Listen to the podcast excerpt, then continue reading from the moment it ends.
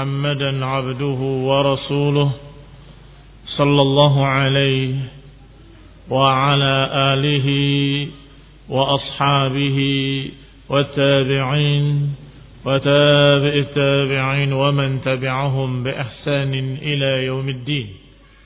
يا أيها الذين آمنوا اتقوا الله حق تقاته ولا تموتن إلا وأنتم مسلمون. يا أيها الناس اتقوا ربكم الذي خلقكم من نفس واحدة وخلق منها زوجها وبث منهما رجالا كثيرا ونساء واتقوا الله الذي تساءلون به والأرحام إن الله كان عليكم رقيبا يا أيها الذين آمنوا اتقوا الله وقولوا قولا سديدا يصلح لكم أعمالكم ويغفر لكم ذنوبكم ومن يطع الله ورسوله فقد فاز فوزا عظيما. أما بعد فإن خير الحديث كتاب الله. وخير الهدي هدي محمد صلى الله عليه وعلى آله وسلم وشر الأمور محدثاتها فإن كل محدثة بدعة وكل بدعة ضلالة وكل ضلالة في النار. إخواني في الدين أعزكم الله كمسلمين يا سهرمتي. Masih kita membahas tentang sifat-sifat malaikat dari kitab Syarah Al-Aqidah Tahawiyah. Dan sudah kita baca ayat-ayatnya tentang para malaikat bahwa mereka ibadun mukramun, hamba-hamba yang dimuliakan atau disebutkan pula yusabbihuna bihamdi rabbihim selalu memuji Allah dan bertasbih kepadanya. Dan dikatakan pula yusabbihunahu wa lahu yasjudun. Bertasbih dan sujud kepada Allah yang tidak pernah berhenti, tidak pernah putus asa dan tidak pernah lelah. Atau dijuluki pula oleh Allah kiraman katibin. Atau dijuluki pula oleh Allah kiramin bararah dan sekian banyak lagi ayat-ayat yang menceritakan tentang sifat-sifat malaikat. Maka dikatakan oleh Asy-Syarih bahwa Ibnu Abdul Aziz Al-Hanafi rahimahullah wa kadzalikal ahadits nabawiyah. Demikian pula hadis-hadis Nabi. Kalau kemarin kita bahas tentang ayat-ayat Allah Subhanahu wa taala tentang para malaikat, maka yang berikut akan dibahas tentang hadis-hadis Rasulullah SAW tentang para malaikat. Wa kadzalikal ahaditsun nabawiyyah tahfihatun bidzikrihim. Demikian pula hadis-hadis Nabi penuh dengan sebutan tentang para malaikat. Falihadza kana al-imanu bil malaikah ahadul usul al-khamsa allati arkanul iman. Oleh karena itulah iman kepada para malaikat merupakan salah satu dari rukun-rukun iman yang lima yang terkandung di dalam ayat yang kemarin kita baca. Amanar Rasul. Nah, sampai akhir ayatnya. Kulun amana billahi wa malaikatihi wa kutubihi wa rusulihi. Adapun dalam hadis yang sahih disebutkan enam rukun dari rukun-rukun iman. Wa qad takallama an-nas fil mufadalah. Karena sudah disebutkan dalam ayat, sudah disebutkan dalam hadis, namanya, sifat-sifatnya, julukannya, kerjaannya, atau tugas-tugasnya, semuanya lengkap. Maka benar-benar siapa yang beriman kepada Allah dan Rasulnya, kepada Quran dan Sunnah, dia pasti akan percaya dengan adanya malaikat. Dan siapa yang tidak percaya dengan keberadaan malaikat, berarti dia tidak percaya dengan ayat-ayat yang kita baca kemarin, dan hadis-hadis Nabi yang sahih yang menyebutkan tentang malaikat. Wa qad takallama an-nas fil mufadalah. Dan manusia membicarakan tentang keutamaan. Mana yang lebih utama antara hamba-hamba Allah yang saleh dari kalangan manusia dan para malaikat-malaikat. Kalau yang tidak soleh nggak dibahas. Manusia kalau tidak saleh naudzubillah Allah gambarkan dengan gambaran-gambaran yang mengerikan. Dikatakan voluman jahula. Manusia itu voluman jahula. Sangat zalim, sangat bodoh. Sehingga yang dibandingkan ini adalah bagaimana dengan orang-orang saleh seperti para anbiya, para nabi dengan para malaikat. Mana yang lebih utama? Mana yang lebih mulia? Mana yang lebih afdal? وقد تكلم الناس في المفاضلة بين الملائكة وصالح البشر Manusia berbicara tentang perbedaan keutamaan antara malaikat dengan hamba-hamba Allah dari kalangan manusia yang saleh. Wa yunsabila ahli sunnah dan pendapat yang dinisbatkan kepada ahli sunnah bahwa mereka mengutamakan orang-orang saleh dari kalangan manusia dan para nabi tentunya para rasul fakat alal malaikah di atas para malaikat. Berarti menurut mereka ahli sunnah atau pendapat yang dinisbatkan kepada ahli sunnah bahwa orang yang saleh seperti para anbiya tentunya lebih utama dari para malaikat. Dan ini tentunya perlu catatan. Alhamdulillah di sini Syekh Yasin memberikan catatan. Jazahullahu khaira wa hafizahullah. Qala hada tafsil indahum qa'imun ala i'tibar. Kamal nihayah lal bidayah. Perhatikan bahwa keutamaan yang disebutkan di sini bahwa para anbiya dan orang soleh di atas para malaikat ini tentunya kamalan nihayah lal bidayah kesempurnaan akhirnya, bukan kesempurnaan awalnya. Apa maknanya akhir dan awal? Yani akhir setelah mereka masuk jannah, awal ketika mereka di dunia. Bima'na akhir annal bima'na akhir annal afdaliyah lahum innama takunu fil 'uqba hina yadkhuluna al-jannah Maknanya dengan makna lain, dengan kata lain, bahwa keutamaan orang-orang saleh dari para nabi di atas para malaikat itu ketika akhir mereka sudah masuk surga, maka mereka lebih mulia dari para malaikat. Yani wa yahil alaihim rahman setelah mendapatkan keridhaan dari Allah yang Maha Rahman. Amma bi'tibaril bidayah Adapun ketika di awal, ketika mereka masih di dunia, qabla an yadkhulunal jannah, qabla an yadkhulul jannah, sebelum mereka masuk surga, maka para malaikat al-an, para malaikat sekarang ini lebih afdal dari keadaan orang-orang saleh dari kalangan manusia. Kenapa demikian? Karena dunia darul ibtila.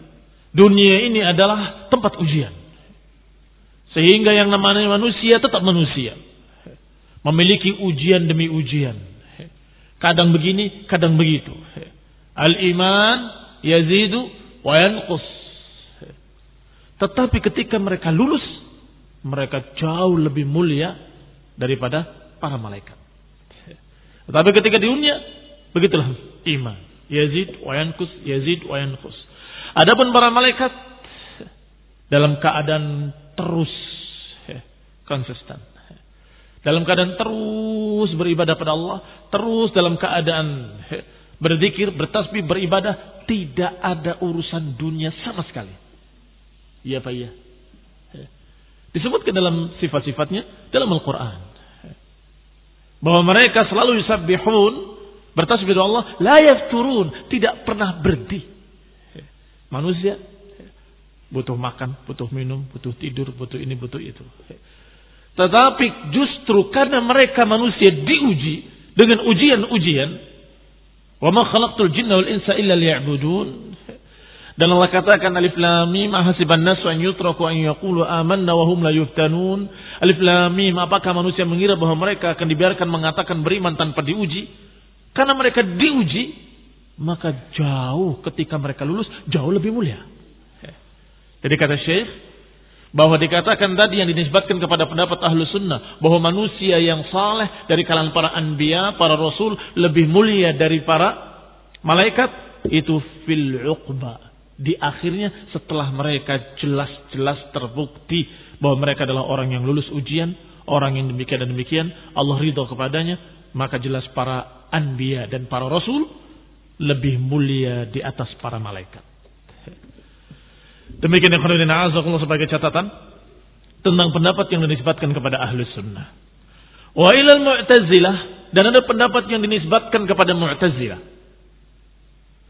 Tafdilul malaikah bahwasanya mu'tazilah secara mutlak menyatakan bahwa malaikat lebih mulia dari manusia. Wa huwa qaul Ibnu Hazm dan itu juga pendapatnya Ibnu Hazm Haitsu ja'al al-afdal humul malaikah tsumma rusul.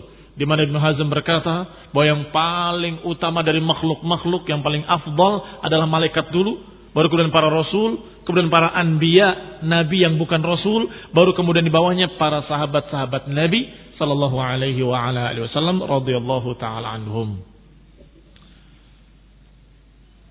Wa atba'al asy'ari. Wa yunsab ila atba'il asy'ari dan yang dinisbatkan kepada pendapatnya pengikut-pengikut Abdul Hasan al-Asy'ari. Ini Asy'ariyah. Ala qawli, mereka memiliki dua pendapat. Minhum man yufaddilul anbiya wal awliya. Di antara mereka ada yang lebih mengutamakan para nabi dan para wali. Wa minhum man yaqif. Di antara mereka ada yang berhenti. Tidak berpendapat.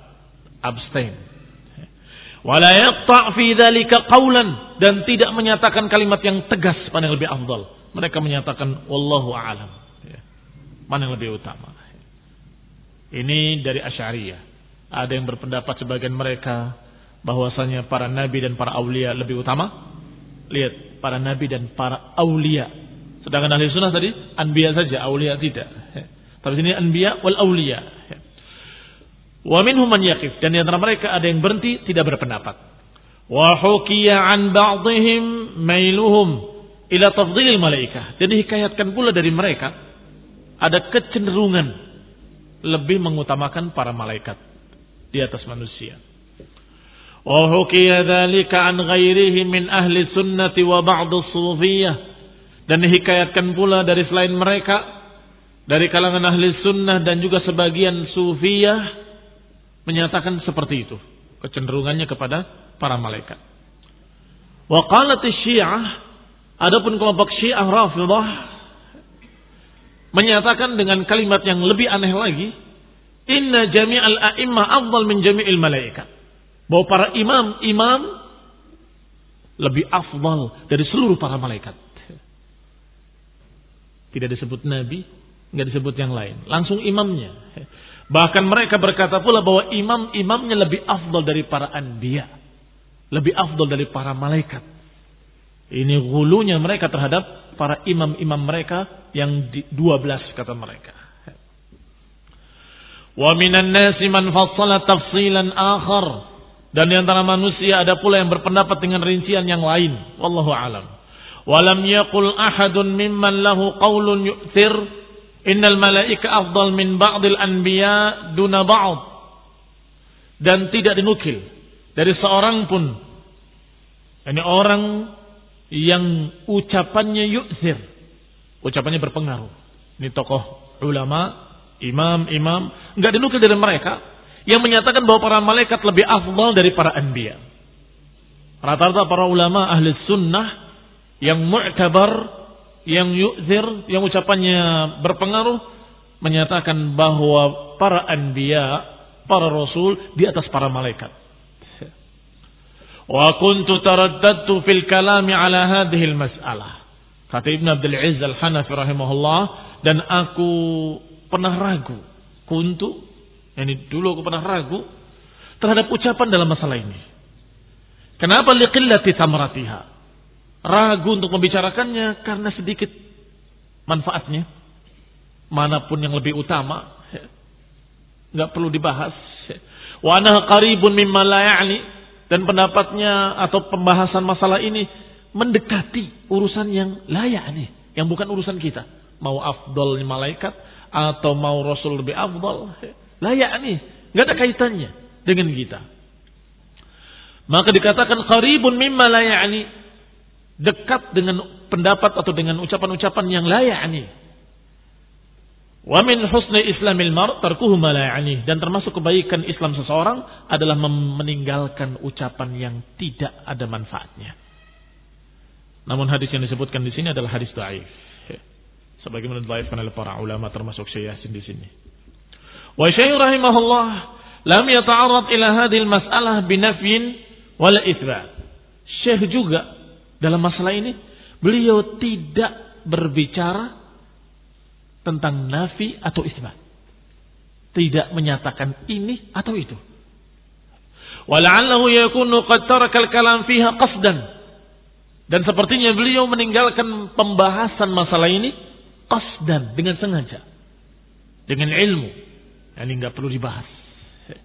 Fa'inal Imam Abu Hanifah rahimahullah waqafa fil jawab anha ala ma dzakarahu fi ma'al fatawa. Karena Imam Abu Hanifah rahimahullah waqafa fil jawab.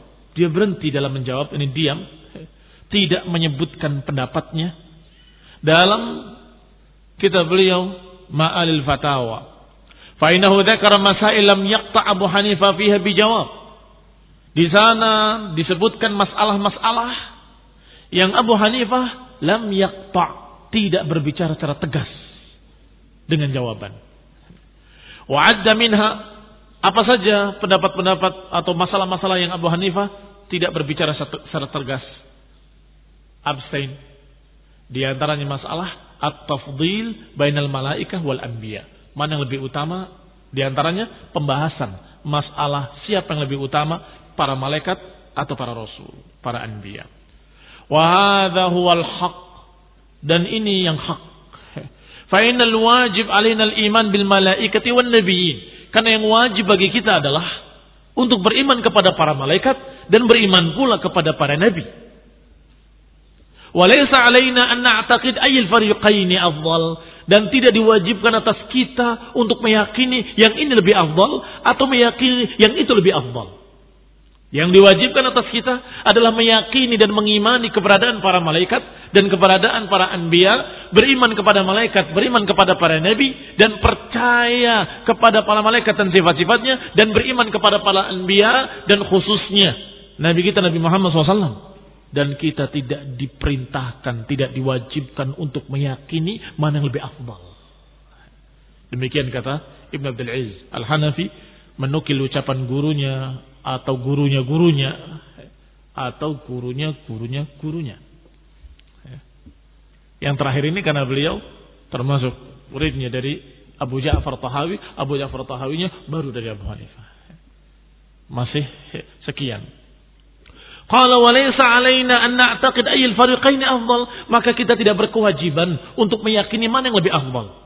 Fa inna hadza law kana minal wajib labuyyina lana nassan karena kalau memang harus, kalau memang wajib meyakini ini lebih afdal atau itu yang lebih afdal, la buyyina lana nassan, niscaya akan dijelaskan kepada kita secara nas.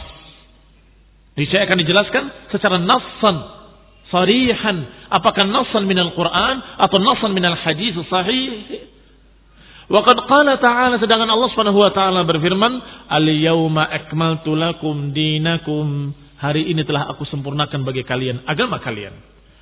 Atau ayat Allah berfirman, "Wa ma kana rabbuka nasiya." Dan Rabb kamu tidak lupa.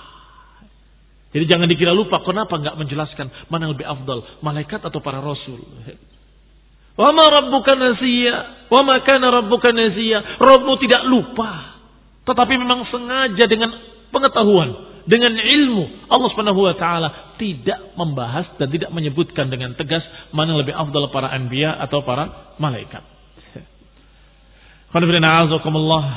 Ini kesimpulan akhir dari Ibn Abdul Al-Hanafi rahimahullah sehingga dia katanya kuntu taraddatu. Aku dulu hampir-hampir ragu-ragu untuk berbicara masalah ini. Tapi nyatanya dalam kitab kita ini beliau berbicara.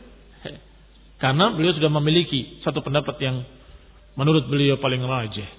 Yaitu tidak berpendapat dengan tegas mana yang lebih afdal karena kedua-duanya afdal.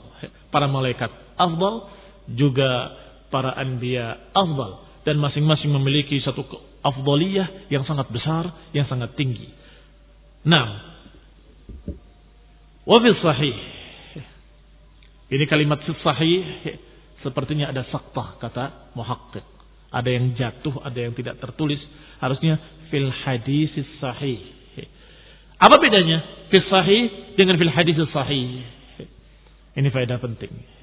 Kalau fil hadis sahih belum tentu dalam Bukhari dan Muslim. Tapi kalau kalimat wa fil sahih itu sudah ma'ruf imma fi sahih Bukhari atau fi sahih Muslim. Kalau fil hadis sahih maknanya dalam satu hadis yang menurut saya sahih. Sebab yang akan disebut nanti ternyata tidak sahih. Dan bukan dalam kitab sahih. Sehingga tidak mungkin beliau menyatakan fil sahih. Kalau ternyata bukan dalam Bukhari dan dalam Muslim. Sehingga sepintas kalau kita membaca tanpa bimbingan muhakkik, tanpa bimbingan syekh, mungkin kita akan menyatakan fil sahih, berarti Bukhari atau Muslim. Ternyata ketika kita cari nggak akan dapat. La fil Bukhari, wala fil Muslim. Maka dikatakan di sini oleh beliau bahwa hadis itu dhaif marfu'an. Maka raja minhu apa yang keluar dari kalimat ini? Hadis dhaif marfu'an. Kalau dikatakan dhaif marfu'an berarti mauqufnya sahih. Itu kharaja minhu. Kharaja min qawlihi marfu'an ini mauqufan. Ternyata mauquf al Ibn Abbas sahih dan disahihkan oleh Syekh Al-Albani di antaranya dan para ulama. Tapi mauquf ala Ibn Abbas. Adapun secara marfu' dhaif. Beliau terangkan dan ilmu muhakkik Syekh Yasin membahas sampai tiga halaman. Masya Allah. Semuanya takhrij hadis ini dan semua jalan-jalannya ada enam jalan yang disebutkan oleh beliau dan semuanya dhaif kecuali yang mauquf oleh Ibn Abbas. Sehingga beliau menyatakan dhaif marfu'an. Adapun mauquf ada yang sahih. Kalau mauquf maknanya berhenti hanya pada ucapan sahabat. Ini bukan ucapan Nabi sallallahu alaihi wa ala alihi wasallam. Adapun kalimat sahih la'allahu hunak saqtan.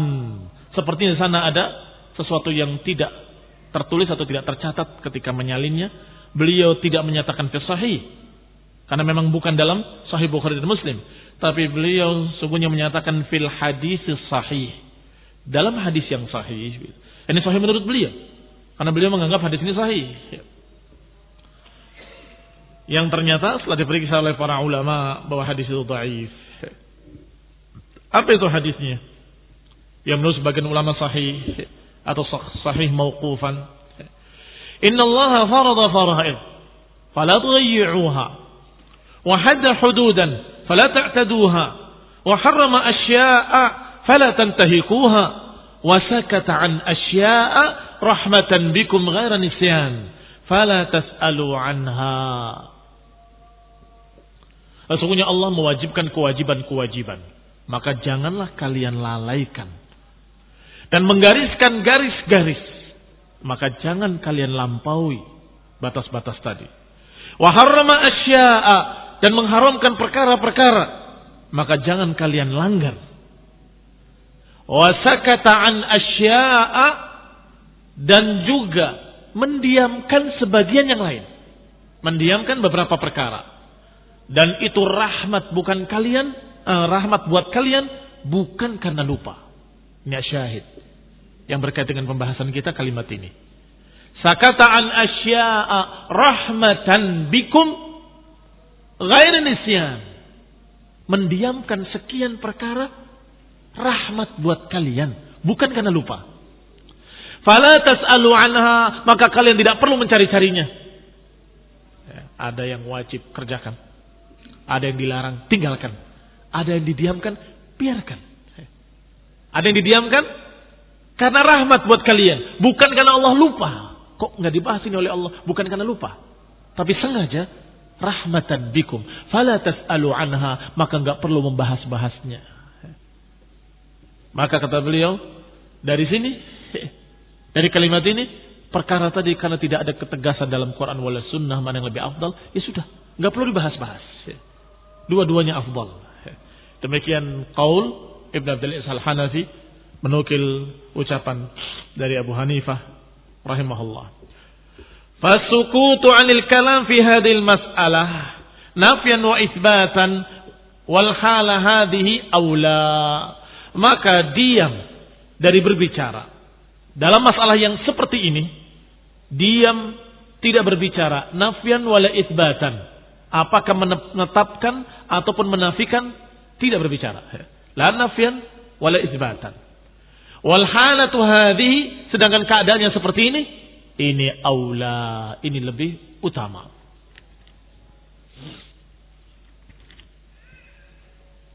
Wala yuqal inna hadhil mas'alah nadhiru ghairiha min al-masail al-mustanbatah min al-kitab was sunnah.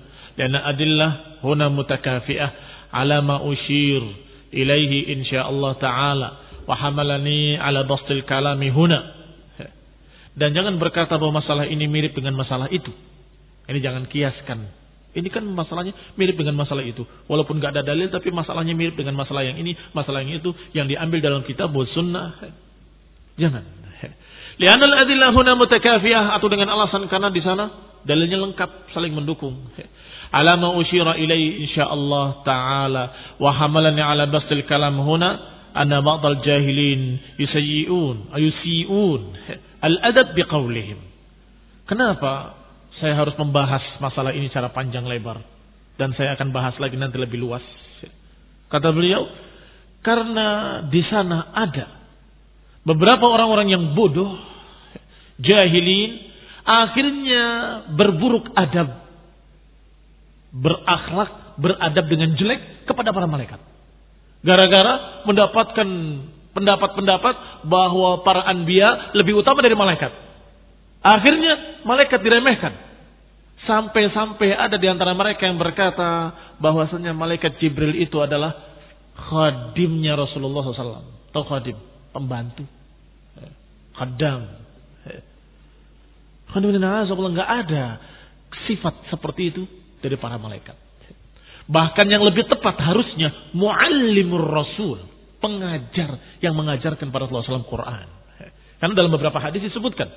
Bahwa malaikat Jibril mengajarkan pada Rasulullah SAW Quran setiap Ramadan satu kali. Dan pada akhir Ramadan diulangi dua kali.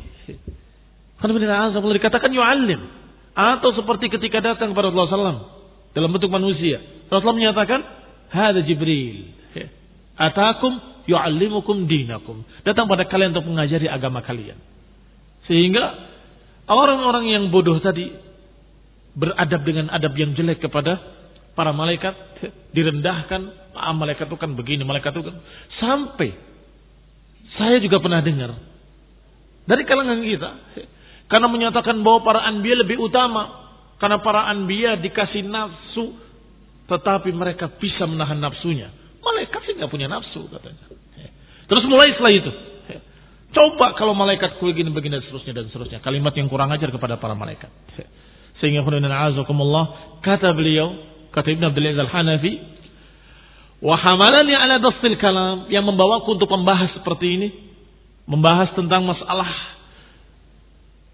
keutamaan malaikat dengan anbiya dua-duanya mulia, dua-duanya tinggi, dua-duanya memiliki afdaliyah dan tanpa membandingkan mana yang lebih utama karena khawatir Jeleknya ada beberapa orang yang awam, beberapa orang yang bodoh ketika mendapatkan informasi seperti itu, kemudian meremehkan yang lain. Ketika dikatakan malaikat lebih afdal dari para anbiya, para anbiya diremehkan. Ketika dikatakan para anbiya lebih afdal dari malaikat, malaikat diremehkan. Padahal kedua-duanya mulia dan wajib kita muliakan. Kita akan bahas insya Allah pada kajian mendatang. Kita lanjutkan kembali pembahasan ini insya Allah. Allah taufiq wal afiyah. Subhanakallahumma bihamdik. Asyadu an la ilaha ilan. Sakurka wa atubu. Wassalamualaikum warahmatullahi wabarakatuh.